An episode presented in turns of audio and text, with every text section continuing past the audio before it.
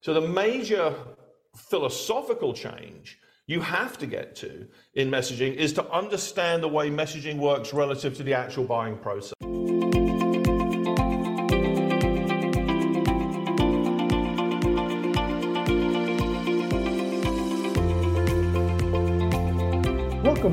Twins Talk It Up podcast, where my identical twin brother and I share our thoughts and provide solutions for executives and professionals who want to become masters of speaking and communicating so that they can maximize their influence and impact. Yes, we are identical twins who happen to also be public speakers, executive coaches, and sales leaders. Our company, DSB Leadership Group, focuses on equipping leaders who want to speak with confidence and authority, all while using their authentic voice. Here on the Twins Talk It Up podcast, we present topics about communication and leadership from our perspective as individuals and as twins. Welcome to the Twins Talk It Up podcast.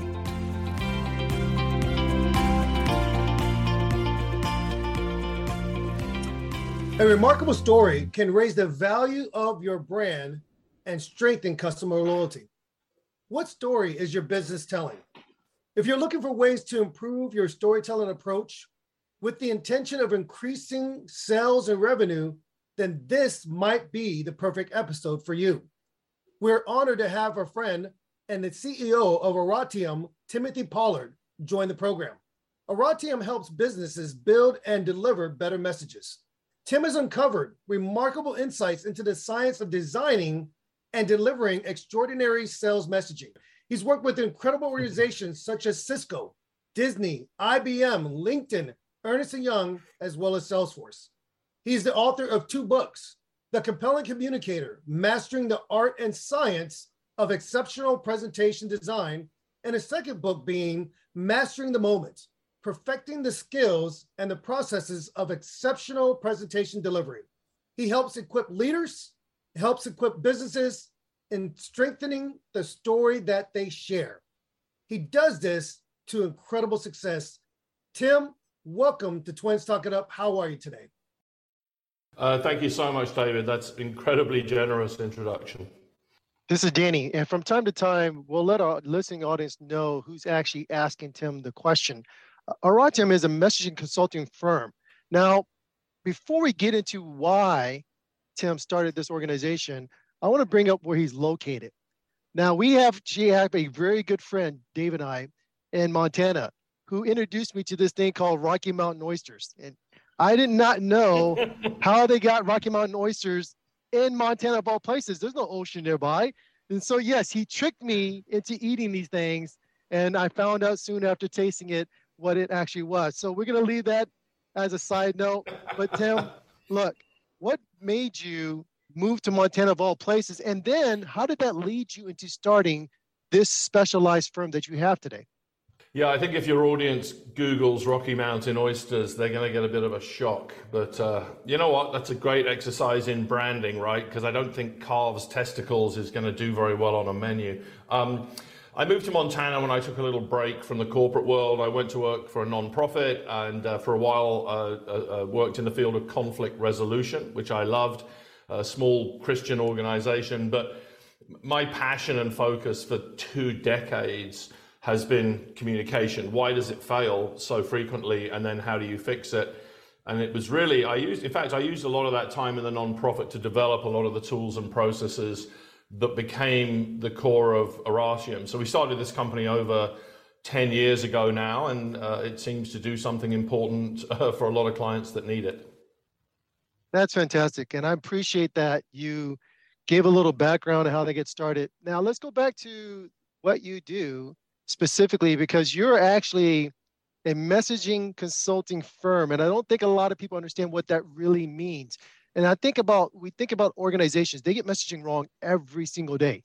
And they do not understand that when you get the messaging wrong it impacts your bottom line. You could lose millions of dollars in revenue.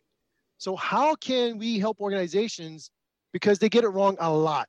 What are your thoughts on that tim yeah, I mean, we are somewhat unique. I think we're not an agency. We're certainly not a creative agency. We focus specifically on message architecture. How do you structure a message to make it substantially more effective? And then also as a part of that, how do you make sure you deliver that message effectively? I mean, I think the place you have to start is what's going wrong. Um, almost all companies, especially in the B2B space and especially in a more technical space, persistently, consistently get their messaging wrong. You've all seen kind of slide decks like this. This is from a very well known technology company I won't name. Um, and the, the, the, problem fundamentally is not PowerPoint, although PowerPoint is a very unsafe tool to use. If you use PowerPoint, you are likely to be seduced by its very prompts into doing really, really stupid things. But fundamentally, the problem isn't PowerPoint. Fundamentally, almost all sales organizations make three mistakes and they make them simultaneously and they add up to a very toxic cocktail. The first one is TMI. We just pack so much into our stories. The really interesting thing about this one is our motives are good and honorable. We don't actually set out to punish people with these decks. You know, we want to be thorough, we want to be complete. It is a complex solution, there's a lot of moving parts. Um, we want to sort of deal with every question in the room. I think a very interesting phenomenon, especially recently, is it's so hard to get time on the buyer's calendar. So if I can get that meeting, buckle up, buttercup, because I'm going to give you everything. So we have good intentions. What we don't realize is this creates absolute cognitive overload. And it doesn't matter if you have 50 slides to go through, the customer's long gone by about slide five. So you do that, you lose. The second problem with almost all messaging is that it's thoroughly confusing, or perhaps a good word here is it's just unclear. Um, there are lots of reasons why this happens, um, but but the customer leaves the meeting like, I don't really get it. I don't really get it. Now, sometimes that's because there's too much information. You're never going to get it if you switched off a quarter of the way through.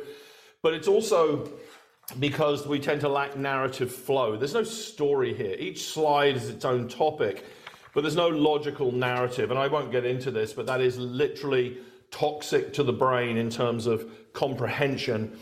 And um, I think then the third thing, always you see, is we love to get very technical very quickly. And um, almost all organizations have their own language, the language of their industry or their specialized field. And we, we just fail to appreciate that that's not the language of the buyer. It may be the language of one person in the buying group, but it will not be the language of the whole buying group. So uh, I literally can go through a deck like this, and, and I would say it is it is incomprehensible, literally incomprehensible. And then thirdly, the third piece of this this toxic cocktail is messaging tends to be incredibly sender oriented. We're very comfortable talking about ourselves, and it is the content with which we're most familiar.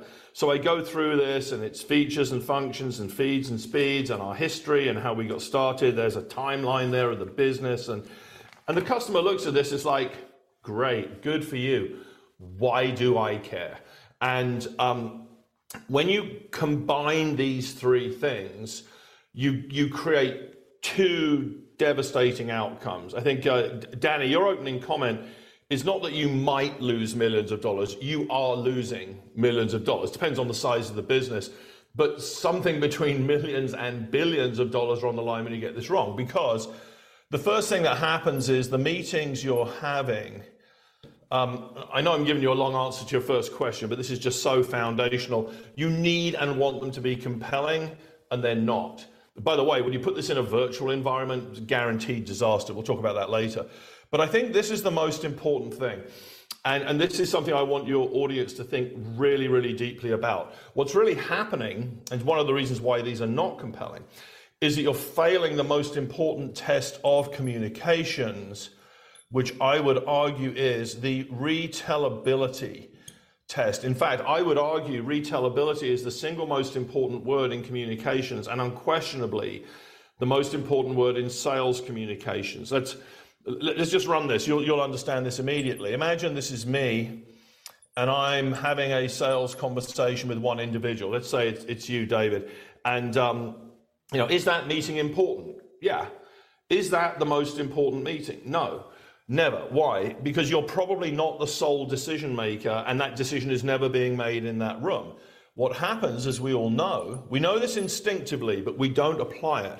Sometime later, there's another meeting It's a meeting you don't get invited to, the seller doesn't get invited to, and it's this meeting where the decision making body of the customer is going to decide whether to go with this thing that I've been recommending. And as soon as we understand that, which we all instinctively do, we begin to realize that success is not how well this meeting goes, it's actually how well David, how effectively David can retell the story in the second meeting.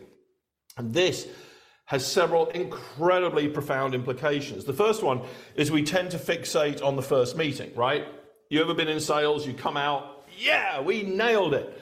And then two weeks later, you get a phone call, yeah, we're not moving forward with you. You're like, what? How did that happen? We've all been there in sales.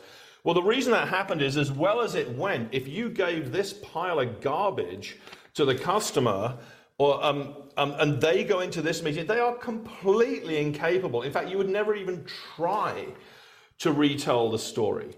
So, in fact, if you care about the science, what happens is they have to go in with unaided recall. What can they remember? Science has proven for over 30 years that unaided recall of any content will never exceed 10%. So, you either give this guy something that he can't possibly use or just ask him to rely on memory.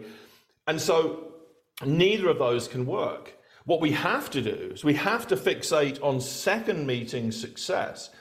Is your message so crisp, so clean, so powerful, compelling, anchored in something the customer cares about that in fact it can function in the second meeting? And of course, if it functions here, it'll be spectacularly good here.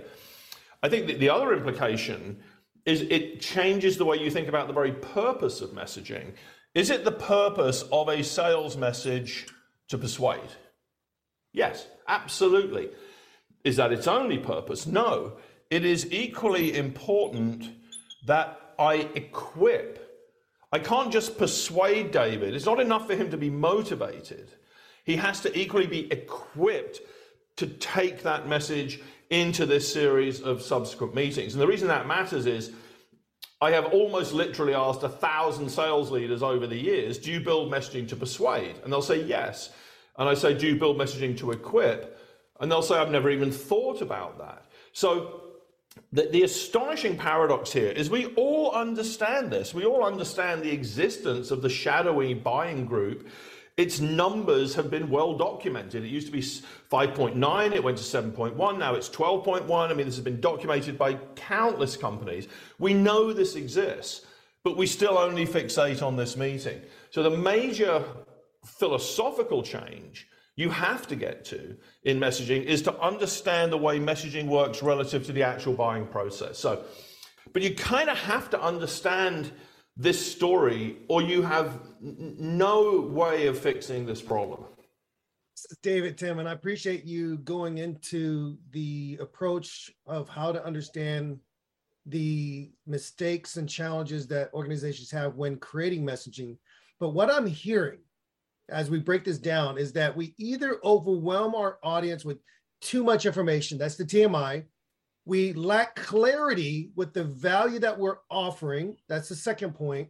And then essentially we fall in love with our own story, with our own data, that we get lost in that story in some way, thinking it's going to magically resonate with our audience when it won't resonate with them. And, yeah. and I think that's what I'm here because it goes back to that adage of the old telephone line when we were growing up as kids. You would tell someone to write a message, they would tell somebody else, and by the time it gets back to you, that message is totally different. And yeah. that's where that latter part of what you stated, Tim, comes in. And we'll talk about that in a minute. So, yeah. so let yeah. me ask this. If we fall in love with our own data, if we fall in love with our own story, how do we help organizations, or rather, how do you help organizations to clarify that narrative to create what you call that narrative flow and to present a message that will both persuade and equip? How do you help them to get out of love with their message and in love with creating something that will work? Uh, uh, that's a really interesting and very multi part question. There are two or three different questions you've asked. One of them is creating messages compelling, one of them is about, is about narrative flow. And then the third piece about retellability. So let me let me kind of let me deconstruct my answer then. The way you solve this is you need a new framework through which to design your messaging. And PowerPoint isn't even a framework, it's nothing. It doesn't ask you any questions, it doesn't make you think about the message. It just says click to add title, click to add bullet. So PowerPoint's beyond unhelpful here. What you need is an intellectual framework which you follow. And uh, this is our model. And essentially, what it leads you to or is based upon is seven hallmarks that the messaging you build to solve this problem has to conform to seven hallmarks. Now, I'm not going to go through all seven, but let me just give you two or three. Um, I'll give you three and then a, a bonus fourth. The first thing you have to achieve is messaging that is astonishingly crisp and clean and simple. So, for example, this is the new messaging for WebEx, the platform competes with Zoom and Teams and stuff like that. This used to be 50, 60 slides that you wouldn't want to sit through. This is that new message. Incredibly crisp and clean and simple. Simplicity in messaging is a matter of self discipline. Now, let me, let me make, let's go one level deeper there. What is the fundamental problem with TMI? The fundamental problem, and arguably it's a distinguishing characteristic between bad presenters and communicators and very good ones, is it is a failure to understand the difference between primary and secondary and to separate them. Because the problem with this deck is a little bit of it is really the primary information that needed to be in here, and most of it is the secondary information that did not need to be in here. So the first thing you've got to do is you've got to understand what is primary, what is the customer problem, how is it manifesting, what are its economic impacts, what are the load bearing beams of our value proposition, our solution to solve that problem, and how does we move forward? It's, it's that simple. Those are the primary elements of a message, and all the other crap needs to go elsewhere. Tip for everyone everyone, when they build messaging, builds one document. Never do that. Always build two. Build a primary document that contains the core argument and then dump all of the uh, other stuff into an appendix and put it on the table, a ring bound appendix. If you need it, go there for specific reasons and causes, but don't blend them. So that's the first foundational tenet. If you don't get that right, nothing else is going to work. We'll be right back after this short break.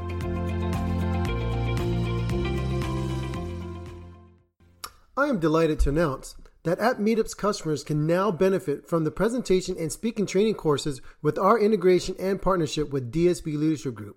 DSB Leadership Group is committed to providing training and resources to support professionals becoming more effective communicators and increase their impact and value. And that is the reason why App Meetup and DSB Leadership Group have formed a partnership to make sure that our MSPs, which is you, can be effective and powerful speakers in the community. Whether you are hosting a major conference, a specialized training, or a year end corporate event, finding the right keynote speaker or breakout speaker should be at the top of your priority list. Partner with Elite Speaker Services to book speakers according to your specifications and needs. Elite Speaker Services has the depth of speakers and the experience to bring you peace of mind and a successful event. Go to elitespeakerservices.com for all your event needs. Let us deliver the message your audience needs to hear. Let us deliver beyond your expectations.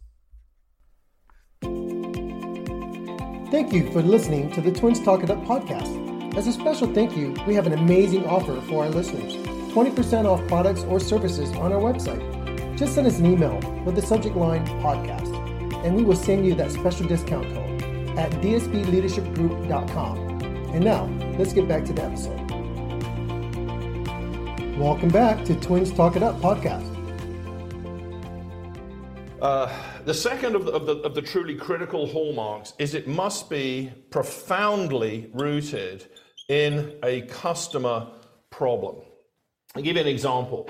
This is a messaging for an industrial lighting solution that's sold to hospitals um, uh, particularly senior living facilities. I, I, unpack this case in great detail in, in the first book.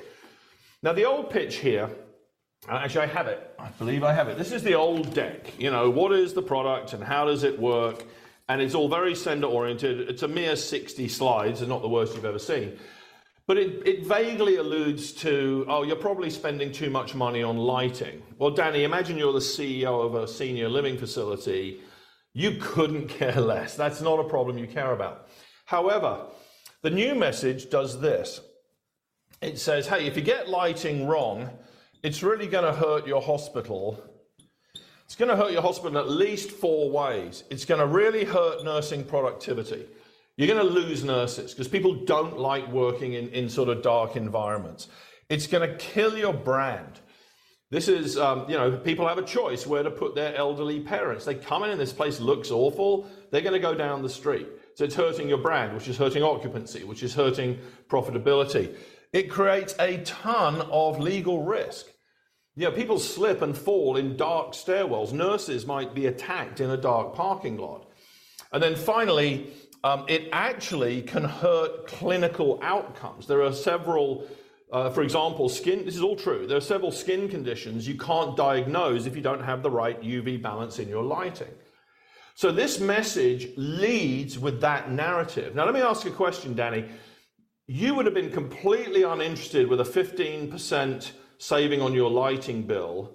How interested are you when I'm talking about nursing productivity, brand erosion, legal risk, and clinical outcomes? So, two things now happen. One is you get tremendous engagement. The customer really leans in here. Like, I, I care about all these things. Now, what we're doing here, of course, is combating sender orientation. The second thing is I am powerfully motivating the customer to act. In all sales, the most common competitor that you lose to is the do nothing option. That you must, in all sales messages, take the do nothing option away. Danny, you can throw me out, but it is really hard for you to walk away and, and agree to continue to live with these four problems. So, the problem centricity of a message is so foundational to its success. By the way, if you want a good tip, typically one third of a sales conversation should be on the customer problem with no mention of your solution. And if you look at messaging like this, this is very commonly the full first panel here. Because once the customer's here and they agree that this problem's real and they care about it, honestly, you're about 80% of the way home. Third hallmark the brain does really well with ideas, and the brain does very badly with facts and data. But what do we put into our decks? Crap load of fact and data, very, very few governing ideas.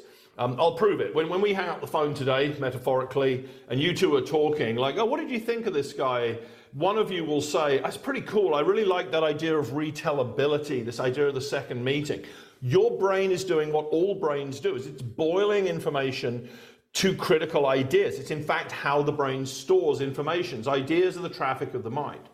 So what you should do then is build your narrative around a small number of big ideas, which you will support with a, a, a, select fact and data. But you build it around big ideas. Let me give you an example imagine I'm back with Danny, he totally agrees he has this problem. The narrative here is three big ideas. One, a modern lighting solution will totally solve this problem. It'll, it'll, it'll, um, it'll give people a lovely environment to work in.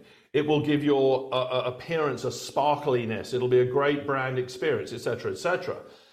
So now Danny thinks, okay, I like this but I can't afford it. We haven't got much budget. So the second big idea is the ROI is astonishing. Why? Because LED lights now have come down in price. They last forever. They never need to be replaced. And you get rebates for going to low uh, to high efficiency lighting. So the economic case is gorgeous. So now Danny's like, this is great. I just have one final problem. I can't shut the freaking hospital for a year and put the grannies in the parking lot while I do this. So the third big idea is deployment is non-disruptive. So my whole story, instead of being 70 slides, is a, modern lighting and control solution will completely resolve this. The economics are fabulous and deployment is non-disruptive. I just did the pitch in about four seconds. And that's what happens when you get to big ideas. So when you're in a confined space of a virtual meeting, or you've got to do a really quick meeting or a summary or an elevator pitch. It's the digest of those big ideas. So those those are probably the three most important hallmarks of a message. The final bonus one is build a document and build that document for specifically retellability because you know this group exists. So if I build a document that's actually, a lot of people look at this and go, well, that's a lot of text, that's a bad brochure. I'm like, yeah, because it's not a brochure. I bet most people watching don't realize this. The sales document is almost unique, if not actually unique in the business world. It serves a very specific purpose, which is retellability. So it's built and structured in a different way, a very logical narrative, problem, solution, action, much more text than you would expect. And then the seller walks through it in detail. Why? Because they're teaching the customer to retell the story. So we have all the tools behind this model, but when you build it this way, you create, so I finally again answer your question, something that's incredibly compelling. That was the first part of your question. It has a distinctly logical narrative flow, which was the second part of your question, and is thoroughly built, deliberately so, for retellability.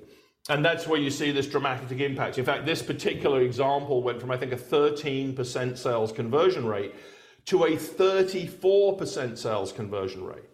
I mean, you'd crawl over broken glass to get five more points. You don't, two, this is two and a half times. And that is not uncommon. If you have a great solution, the only thing between you and, and real success in sales is often the message. And, and we see this over and over again. Well, the, I know that our audience, this is Danny, is really excited about all this because this is something that when we build things out, our mindset and our heart, we want to do we want to do the right thing. We feel like we have the best product amongst a whole bunch of comp- competitors out there, and we totally lose track that the audience that we're speaking to has to remember all this data. And as you said, in the first couple of minutes, they might just say, you know what, I'm zoning out. You don't speak my lingo. You're getting too technical. I don't understand it. I can't retell your story. When people tell me, hey, how did that sales call go? How did that meeting go? I don't know what to say. So I really appreciate you giving our team and our audience and people out there just some quick things to think about. Because at the end yeah. of the day, when no matter what happens, I need to walk away feeling that you understood my problem, that you gave me a way to make this happen. And this is when you brought in the ROI. I love that aspect. But you also put a plan in place where I can retell it simply because it's big ideas to my team, my internal yeah. team. And we all have those gatekeepers. Every time you make a sales call, you're going to have a gatekeeper. What can you say to the gatekeeper so that he or she can retell that message, that story make a big impact to get you into that second meeting. So I really appreciate you saying that, Tim. A lot of times we do this go to the bat, step up to the plate. We try to hit home runs every single time. And if I tell people, hey, 30, 30%, if you like, if you think 30%, is that successful or not successful in baseball? People like, what are you talking about? If you hit in 30%, yeah. you're making 35 to 40 million dollars a year. So yeah. it's really impressive that you can take this from 13% to 35% conversion and I don't understand why people aren't doing this. T- trust me, I'm making 100 sales calls. If I can increase my conversion rate that significantly by that factor, I need to do that ASAP because as a sales rep, it's my quote online. It's my commission. I want to make as much money as possible. so I appreciate you bringing that up, Tim. I thank you for showing that. It's a very simple message, simple story. And the last bonus that you did, the retail, oh man, that's fantastic. Yeah. It's funny, it's so much in what you just said there. There's a real paradox in sales. Companies invest millions, sometimes tens of millions of dollars in things like CRM systems. There's nothing wrong with that. You know, it used to be SAP, now it's Salesforce. And it's a monumental lift and a royal pain for everyone. And that they hope, and they don't even always get this, they hope for a really small lift in sales outcomes, or they're constantly redesigning the comp plan or reorganizing the territories, and they're looking for these small lifts. We can literally convert a message from complete garbage to perfection in two weeks if it's a real rush project. And sometimes we can go in like in a couple of days have it done. It's not that hard. And yet the lift is enormous. The ROI on fixing messaging is higher, I would argue, than anything else you can do in sales. And it's also really, really fast. We're working with a company right now. We've just started working with them. We got seven messages on deck. It's an industrial company, really interesting solutions.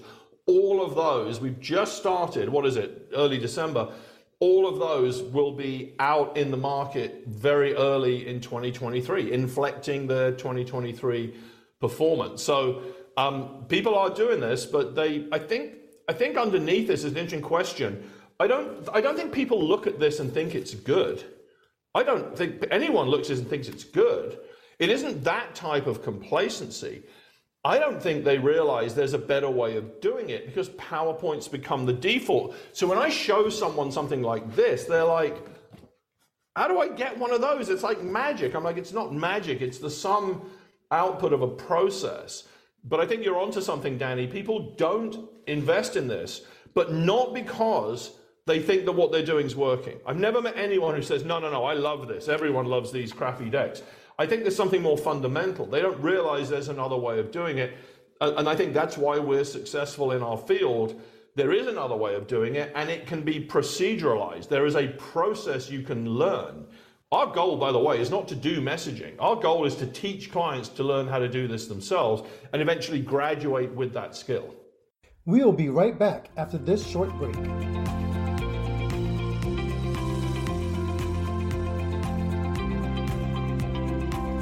We want to thank our sponsor for today's episode, Paul Jackiewicz of pauljackiewicz.com. For all your website design and management needs, visit Paul Jackiewicz. That's Paul, J A C K I E W I C com.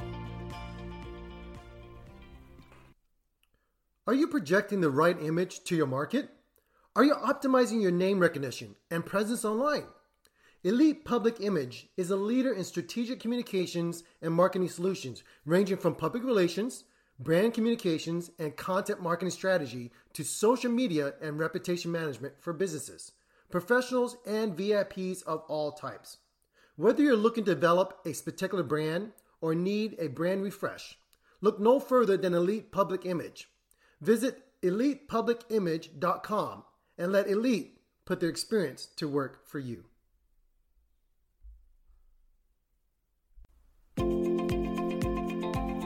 Thank you for listening to the Twins Talk It Up podcast. As a special thank you, we have an amazing offer for our listeners for a free consultation over the next two weeks. Visit our website and schedule your free 30 minute consultation. And now, let's get back to the episode. Welcome back to Twins Talk It Up podcast. This is Danny again. I appreciate you bringing that up, Tim, that your goal is to train the clients. This is so important. All throughout life, we think that learning stops once we get to college or secondary or third third degree. No, learning has to continue forever. I, I I've met so many owners, small business owners, mid-sized business owners, and we're working with uh, Microsoft at this moment and their partners, where they stop learning. They want to train their own techs or their own internal staff, but they stop learning and training on themselves. It's so very important that they continue to learn and be trained. And I appreciate that that's your goal. Is that look, we want to train you, we want to teach you, we want to help you. And you need to basically go out and fish now. It's that goal about learning how to fish. Now, I think a lot of times sales reps get this, they get trigger happy. I'm gonna go back to this trigger happy. I had a great meeting. I knocked it out the park, as you said earlier, and you realize, man, I'm not getting that next call. We we so many times believe during the meeting that when the client says, yeah, okay, great, sounds good, they've already checked out. But we think that we hooked them. We think we're going to close the deal. And then this whole silence happens. Can you talk a little bit about this disconnect again? And, and what is it that they're missing when it comes to hooking in that, that great opportunity that they, they hope to have? That's a really, really good, very interesting question. Um, I'm going to try and avoid the super long third answer. I think it all comes back to this um, I think there are two fundamental reasons why you you you you you just don't get that. Um, you, come out of the meeting, you think it's gone well, and, and and you realize later it didn't because you didn't get the forward momentum. I think the first one is we're just insufficiently anchored in the problem. we, we, we love talking about ourselves, but I, I, I kid you not, the overwhelming majority of messages I look at, I'd say 50% of them never really mention the problem. They, they leave it to the customer to infer the, the, the problem. So if they say, you know, well, our solution will, you know, speed up your customer response time, I'm like, okay. So now I've got to mentally say, okay, so so I'm guessing the problem would be customer response time's low and it's bad, and how bad is it? You're asking the customers to do a tremendous piece of work there. Whereas if you start by saying, look, in your industry, customer response time is four days, the standard that people want is instantaneous or say four hours this is losing you this much business with this much economic impact. I've now set the foundation for the argument that I'm going to improve response time. But most messages, honestly, 50% of them at least, they, lead, they, they force you to infer the problem they solve. It's so paradoxical because we talk about solutions, which implies we're going to talk about problems, but we never do. The funniest thing is, this is our solutions messaging, and it never mentions a problem. That's actually ridiculous. The second 50%, they, they mention the problem, but they gloss it because they just say, hey, wouldn't you like to be more customer focused? And then they just straight into their solution. But if you don't lead and linger, if you don't spend the time on it, you never create this motivation.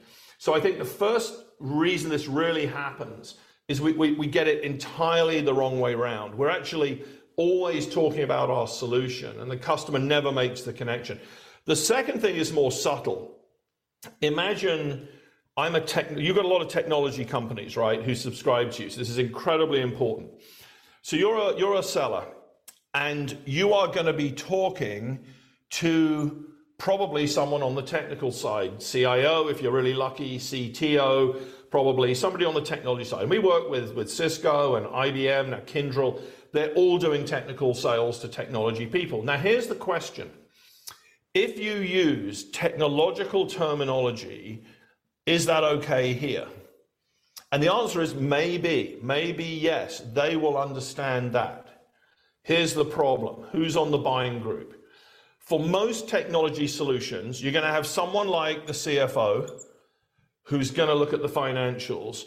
You're going to have someone, it may not be the senior, but in this function, operations, COO, because we're bringing a system in for people to use. So operations are going to be very involved in that. Is this, say, the new dispute resolution solution you're going to offer us? It's bought by the technology team, but it's used by regular people in operations. That might also mean HR.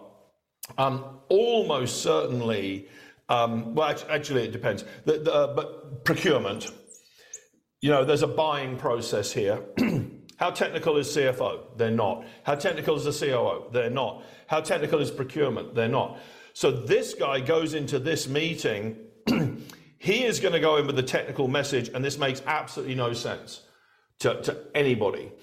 And, it, and, and he or she might be successful in saying, look, guys, I know you don't understand the technology, but we need this.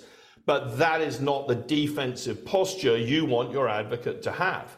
Now, Contrast that with something like this. Let's imagine now this is a hospital buying group. So let's imagine I'm pitching this lighting solution and I'm talking to the head of operations of the hospital. And so I can get kind of technical. But somewhere in the buying group is the head of nursing and is the chief marketing officer, so that's an N marketing officer, head of legal or general counsel, and the most important person in any hospital is the chief medical officer. Instead of, if you follow this one sentence, it's transformative. Instead of the operations guy going into this meeting saying, hey, we should do this lighting upgrade because it's good for me in operations, what if he can go in and say, we should do this lighting retrofit because it's good for us because it's going to improve nursing productivity. It's going to increase our brand, improve our brand, and avoid this brand decay. It's going to minimize legal risk and it's going to improve clinical outcomes, right? You saw how we did this. He's now going in with a message that directly connects to the whole buying group. Now, this is this is the deep end of the water. I didn't think we would necessarily get into this today. But that's when a message is really cooking on gas because now instead of this person just signing off on this because it's good for Bob in operations, you know, the chief medical officer, she's signing off on this because, like, I want to have better clinical outcomes. And so, the one of the reasons most sales pursuits dies is they completely fail to think through this dynamic of the second meeting, who's in it, what do they care about, and they, they kind of hope that this person can sort of muscle agreement because it gives them what they need. Yeah. And they can passionately say, I need this, it's what I need. But there's so much, it's so much better if they can go and say, no, no, no, no. This is what we need. This is good for all of us. That that is when you that's a very advanced concept. But when you master that, again, we can teach people how to do this. Now spectacular things happen because the buying group is working with you, not against you. This is David Tim, and I, and I appreciate you going down this path where we've got to break down and train our leaders to ask the right questions, ask more questions, specific questions. And the key for those decision makers, for that buying group that you're speaking to, is answering the question, What's in it for me? Every Yeah. department head, the COO, the CTO, the CFO, they all have different areas they're responsible for.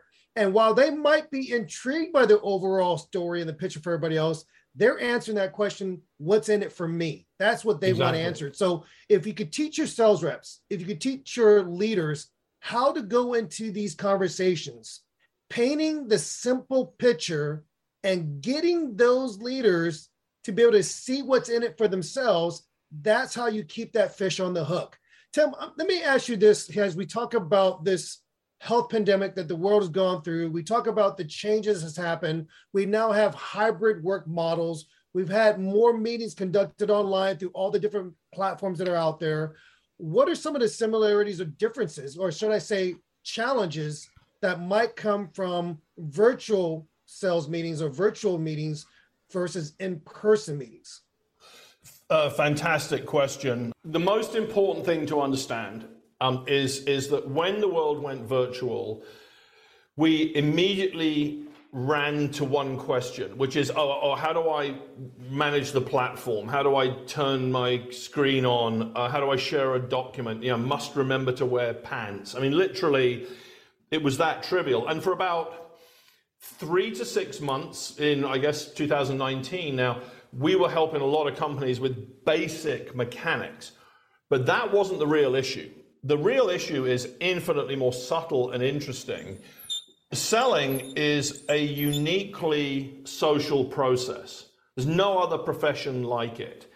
It's this very delicate ballet. All your listeners, viewers know this. It's a very delicate ballet. Great salespeople may or may not be great communicators, but they all have very high social IQ. This is very unusual. And what happened is virtual meetings are to some extent can be described as an asocial environment, an environment with a completely different social dynamic. So the question is, how will a social process work in an asocial environment? And the answer is the asocial environment will amplify messaging mistakes. Let me explain. There are three fun, and I won't have room to write this all up, but you'll get it from what I'm saying. There are three fundamental differences in the online social dynamic. One is distraction. People in live meetings face to face, there's tremendous social pressure on them to kind of stay involved. It would be rude to pick up your phone and do something else. Online, all bets are off. People play with the dog, they check email, they're streaming Netflix in the middle of a meeting. It's unbelievable how people are willing to self distract. Now, I want you to see the amplifying effect. If your message is already confusing, how can it possibly function if the customer is switching off for 30 seconds and coming back and the brain does not multitask not even well it doesn't do it at all so somebody switches off for 30 seconds they're going to be completely lost and the sale the sale will stall the second challenge is it's well known now that we experience as humans a loss of mental bandwidth we're actually not quite as intelligent in a virtual meeting And what, what's actually happening is we have to focus so intently on a screen versus the energy or the effort we have to put in a live meeting that it drains our mental resources. Actually, there's a buildup of a chemical in the brain called glutamate, which is the brain's protection against overload. And what it does, it lowers cognitive function. So when you talk about Zoom fatigue, that's a medical thing. By the way, if you're a seller, Never do a meeting in the afternoon. Always do your meetings in the morning. Let some other idiot catch the customer on the wrong end of their fatigue curve. So, now again, think about this. If you're already packing too much in, machine gunning the customer, fire hosing them, how's that going to work if they have less mental bandwidth to begin with? And then the third one is maybe the most interesting to me, at least, is a loss of feedback or social cues if I'm selling, and I've done a lot of selling in my life, I'm in a room, I can see somebody's like tracking with me, yeah, good, and somebody's like obviously disagreeing and uncomfortable. I'm going to be good because I have social IQ at saying, hey, Danny, it looks like you're not really comfortable with what I'm saying there. Tell me about that. What's going on? You surface the issue and you deal with it. Sellers are very, very good at this. How the heck do I do that? in a virtual room, and especially if people have their cameras off. So, again, a, a tactical tip is make sure you ask people to turn their cameras on and push that to its limit of politeness. Say, look, let's try and have a real human exchange. But again, if you're being confusing and you're packing too much in and the customer isn't getting it, what do you do if you cannot read that you've lost them? So, Virtual selling exists in this unique confluence of these three forces. The last part of your question is how do you solve it? Is everything you do to fix messaging uh, in the way I've described completely solves the problem for the virtual environment because you're fundamentally building messaging here that aligns with the way the brain works. Now, there are, for example, some tactically different things you do in a virtual meeting. I won't get into, I can't get into those now, but I'll give you an example. In a hybrid meeting, you've got five people in the room, three people online. Do you know you should always follow up after the meeting one on one with the three online participants? Why? Because they felt so disconnected you want to check back with them saying, Hey, Danny, I know it was really hard to be online. I did enjoy meeting you today. Any questions? Did it all make sense? That's just a fabulous tip. Follow up with your online participants in a hybrid meeting. So, there are a bunch of things we can teach you about how to, Uh, what are some of the distinctives of a hybrid or virtual meeting. But fundamentally, it's this you've got to get the message right, and then it works perfectly well in an online setting. This is Danny. I appreciate those tips. There's so many times where you said that you need to be polite. You need to really help people to turn on the camera in the room. And this is so, so crucial. In a room with people physically there, you're absolutely right. You can see their facial responses. You can see if their arms are crossed. You can see a lot of the nonverbal cues to let you know that, hey, you need to get back on track. You're going too long, all that other stuff. When people are not there, and I'm I appreciate you bringing this up. The people, the three people who are actually virtual, you need to follow with them. You're absolutely absolutely right. I, I don't know how many times we tell our audience, listen, when people are in virtual, you have to be able to see them on the camera so you can see their verbal facial expressions. And if you can't get that, you always have to bring them right back into the conversation. Bring them back in. And that's going to get them re-engaged. Now, you've worked with organizations of all sizes out of Montana, which is so fantastic. You talked about IBM, talked about LinkedIn and Kyndryl. All these organizations you've worked with, large organizations, small organizations, who have been some of your favorite ones to work with? What was about that organization that has been what I'll call rewarding for you to work with them? And why do you believe that uh, these organizations found that working with you, they felt they were trained upright to do it on their own? Um, I love that question. I don't think I've ever been asked that before. I mean, we work with organizations of all shapes and sizes. I mean, the, the bigger companies you've named. I love working with small companies. We work with startups, technology startups. Um, they're particularly interesting because startups, particularly in a technical space, are almost always led by somebody that invented a technology, and they tend to be people who are tremendously bad at messaging. So, because they're technology by orientation, and, and I love working with them, or we love working with them, because you can have such a breakthrough. Because say, hey, you got this amazing solution, and um, if you just apply these messaging principles, it'll be transformative, and it is. We're working with some tiny startups. One's figured out how to do carbon fiber recycling, one's figured out how to do uh, underground, not underground, underwater recharging stations for, for pilotless drone submarines that measure sea temperature. Just really interesting things. And their messaging was horrible, and, and yet it could be fixed. And so they, they get a real breakthrough. Uh, by the way, the other thing we do with those startups, we help them with their messaging to investors, and that's really, really important because um, uh, you get your investor messaging wrong, you never even get out of the, the starting gate. Um, I'd probably answer that question more broadly in two ways. One is some of the companies we work with are just so much fun. Um, we built a message one time, which we called the, the, the famous chicken prison riot message. When you the whole world is going to cage free eggs.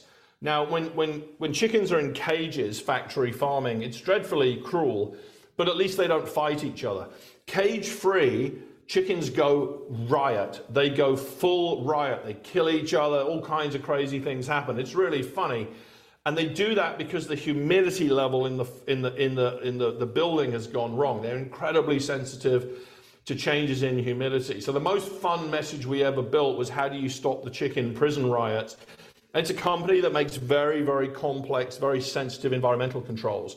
So I just love my job because every week I'm working with something that's new. You know, we do uh, college, uh, some donor messaging for some leading colleges and technology, stuff like that.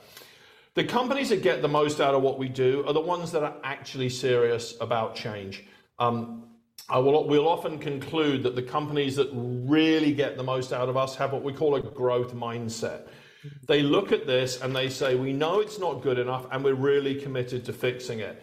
And in fact, that often means we, we get engaged at the CEO level, and, and he or she is like, We are going to fix this. And that is when it just goes the best. Sometimes companies are like, Yeah, this isn't great, but hey, we're doing okay. Why would we bother? And they're not properly committed. It's like anything in life. If you're not properly committed to improve, you're not going to improve. I have a very I have a very sort of mediocre desire to improve my golf game. Well, guess what? My golf game isn't getting any better. But I'm an obsessive fly fisherman and I'm a world class fly fisherman because I'm committed to keep improving. And I think the companies that benefit from us most are the ones that say, this is not good enough we can do better and we're committed to it. And we just love working with them because they go all in and then they see the fruit and it just becomes uh, self reinforcing as it goes. This is David Tim, and I'm loving this. And well, for our listening audience out there, if you also are enjoying conversations like this, make sure you are subscribed and you're downloading these episodes. It allows us to bring a credible guest like Tim onto the program you're in the right part of the country for fly fishing. That's for sure. So you're not going to work on your golf game, but a couple months of the year on Montana, but you can work on that fly fishing. I love that. Tim, I want to ask you real quickly because for the time's sake, I want to bring you back on. We're going to have to have you back on the program, but for the sake of this time here, Dan and I focus a lot of our training with our C-suite members, the companies and organizations we work with on how to overcome speaking anxiety, how to improve their communication skills. This methodology this makes it so much easier. You don't have to go and guess. You don't have to just do this song and dance. Is she going to like me or not? No you put out their their challenge. You help them to see the story in such a way that the only possible solution is to work with you to make sure that those challenges that they have are addressed i love it simple but you wrote two books you wrote two books compelling communicator and mastering a moment I want to ask you real quickly. You, you mentioned at least twice in our conversation aspects of science into your training as a as a communications trainer. I love this because in one of your books you talk about the carbon atom model, where you break down having the right content to the right sequence to the right engagement. Talk real quick about how you've integrated science masterfully into your communication training? I mean, it's it's foundational to everything we do. This this model I've laid out is not based on, hey, this is crap, this is pretty. The the model is based on how does the brain consume information. We've learned more about how the brain works with information in the last 10 years than in all of human history to that point. And, and so we now understand actually how neural pathways are formed, when and how the brain engages, when and how it, it disengages.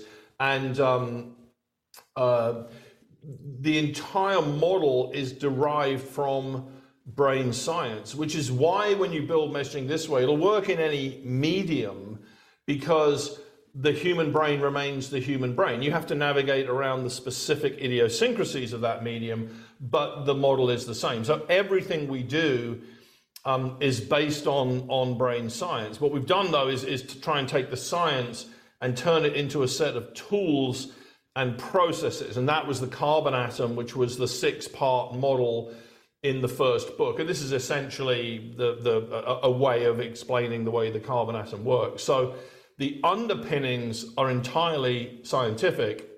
The output is entirely pragmatic. It's, it's a model you can apply and use. And there's a model for message design, and then also a model for message delivery.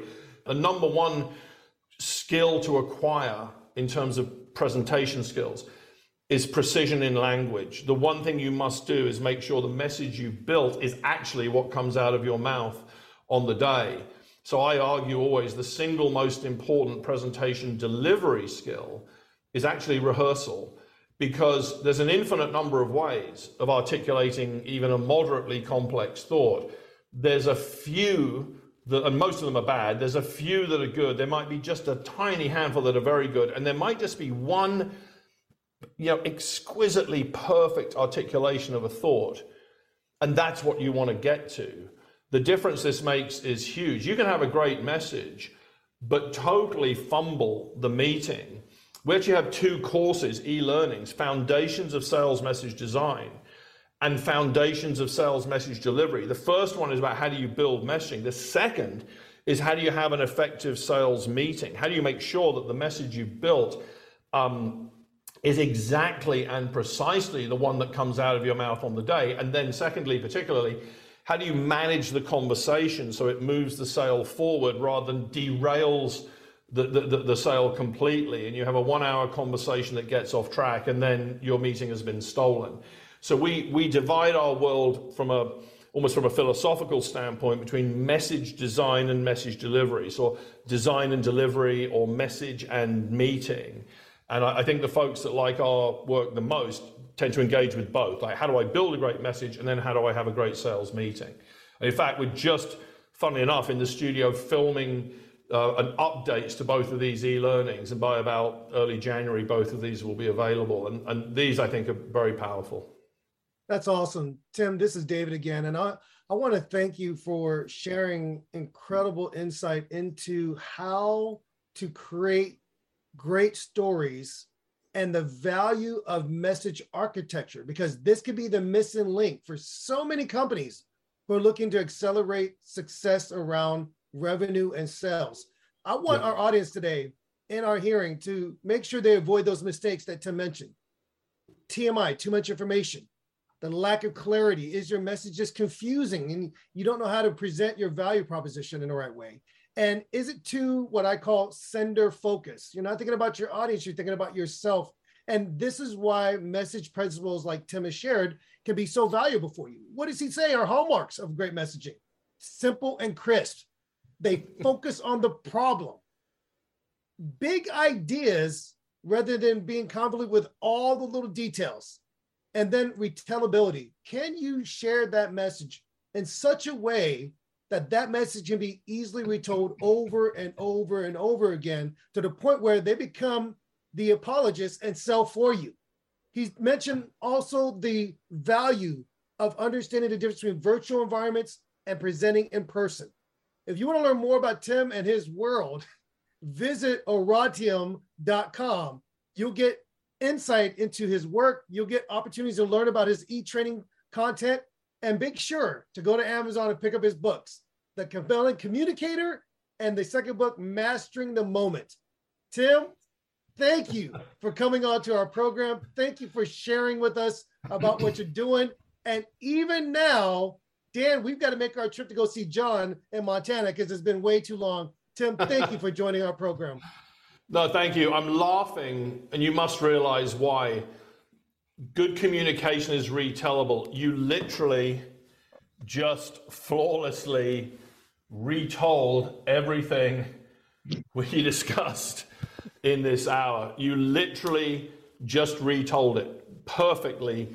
And, and that's the proof of the very idea I've been trying to get across. I'm not trying to sell you anything, but if you went into another room and said, these are the three mistakes we're making, these are the hallmarks of messaging that solves that problem, and here's the virtual dynamic, that would have been very, very effective. So there's a great irony to your last comments because you retold what I had done in an hour, what you retold it in about 30 seconds, and what your brain had done is reduced it to a small number of big ideas. So you're kind of living proof, perhaps without even trying. So well done.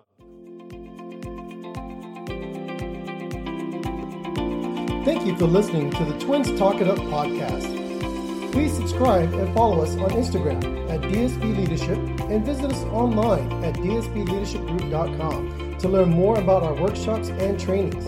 We will see you on the next episode of the Twins Talk It Up podcast.